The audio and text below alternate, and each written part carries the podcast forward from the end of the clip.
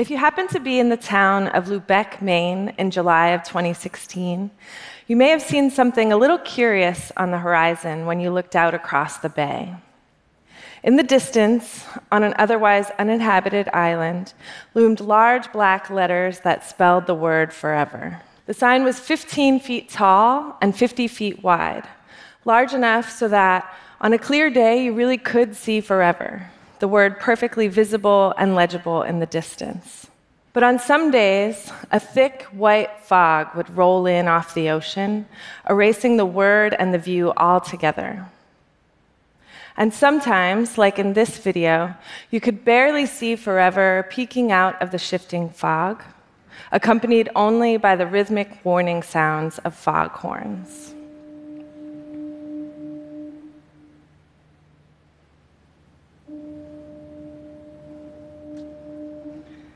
It started out as a fairly simple idea, albeit a little strange, to put the word forever in the landscape so it could appear and disappear in the fog.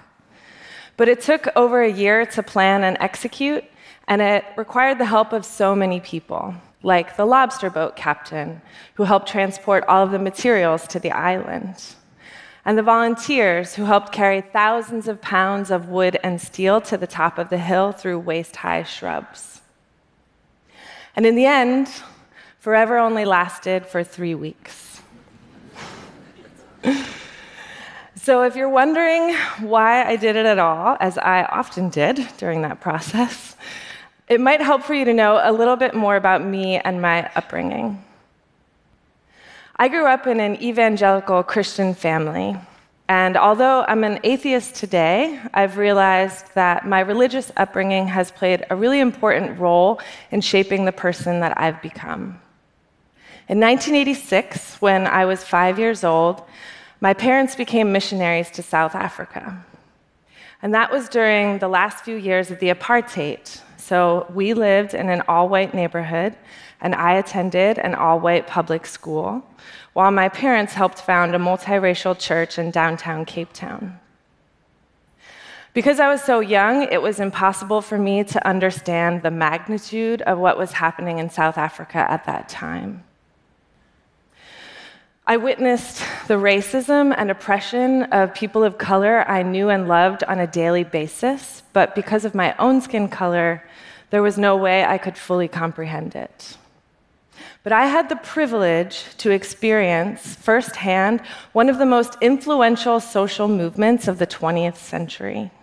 And the thing that left a long lasting impression on me was how the people I met in South Africa could envision a better future for themselves and their country, a future they really believed was possible.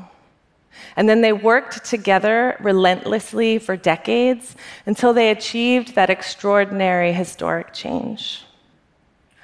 I was there to see Nelson Mandela released from prison, and I watched an entire country begin a major transformation. And that transformed me as a person.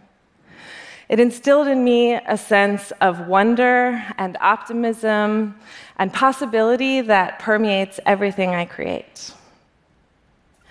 I make sculptures like Forever as a way of giving physical, tangible forms to language and time, those powerful but invisible forces that shape the way we perceive and experience our realities.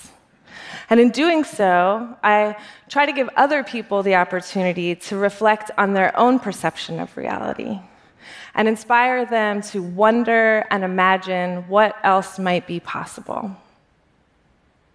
I often use signs to do this because how simply and effectively they're able to grab our attention and communicate information. They often point out things we would otherwise overlook, like this sign on the side of the highway in Texas. They can often signify things that we can't see at all, like the distance to our destination. Signs often help to orient us in the world by telling us where we are now and what's happening in the present moment. But they can also help us zoom out, shift our perspective, and get a glimpse of the bigger picture.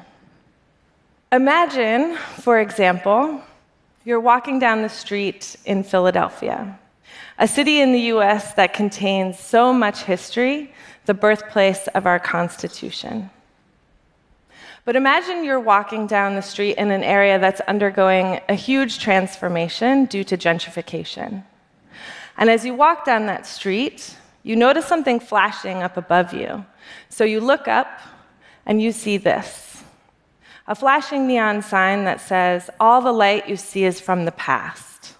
And then all you see is past, before turning off completely for a brief moment. It asks you to stop and notice the history embedded in everything that you see. And it reminds you that because light takes time to travel across space, even from just across the street or across the room, everything you're seeing in the present moment is technically an image of the past. Signs influence the way we all navigate the world, which means they have the ability to create a collective experience or understanding. My time in South Africa taught me that when people are able to find common ground and work together towards a mutual goal, powerful things can happen and so much more becomes possible. And I want to create more opportunities for people to find that kind of common ground I want people to feel the power of collaboration, sometimes quite literally. A few years ago, a friend of mine showed me how our bodies can safely conduct small amounts of electricity. And if you hold hands with another person, a small electrical current can pass through your held hands and become like a switch that can trigger something else to happen. So last year, I used that form of human connection to activate an inflatable sculpture. I put two sensors on a platform far enough apart so that one person can't make it work on their own.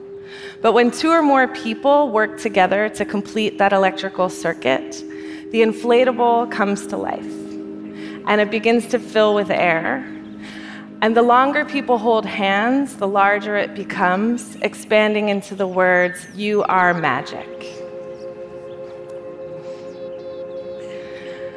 I always love to see how each group of people finds a different way to bridge that physical and metaphorical divide.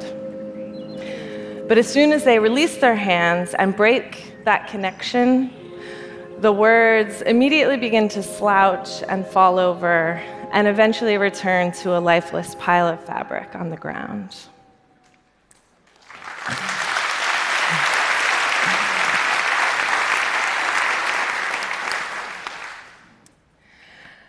At this moment in time, I think we could all agree that the future feels pretty bleak and uncertain. But maybe the hope for a brighter, more sustainable, more equitable future depends first on our ability to imagine it. But after we imagine it, we actually have to believe it's possible. And then we have to find common ground with people we would maybe otherwise disagree with and work together towards that mutual goal. And if we do that, I believe we have the capacity for magic. So, if you can humor me for one more minute, I'm going to ask everyone in this theater to hold hands.